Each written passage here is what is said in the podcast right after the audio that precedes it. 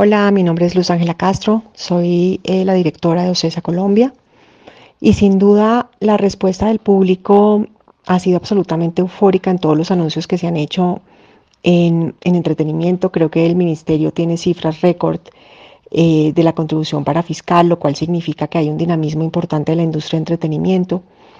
Em, es, un eh, renacer, eh, indudablemente cuando tú no tienes acceso a algo y abre la posibilidad de tenerlo, pues evidentemente es algo que quieres.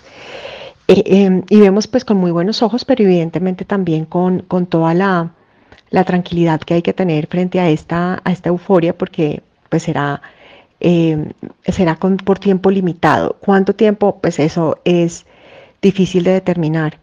lo que sí es importante es que los artistas quieren girar eh, los venues y las ciudades quieren que sucedan las cosas y los promotores estamos listos para seguir y continuar con lo que nos encanta hacer, que es unir a los artistas con sus, eh, fans eh, y con su público.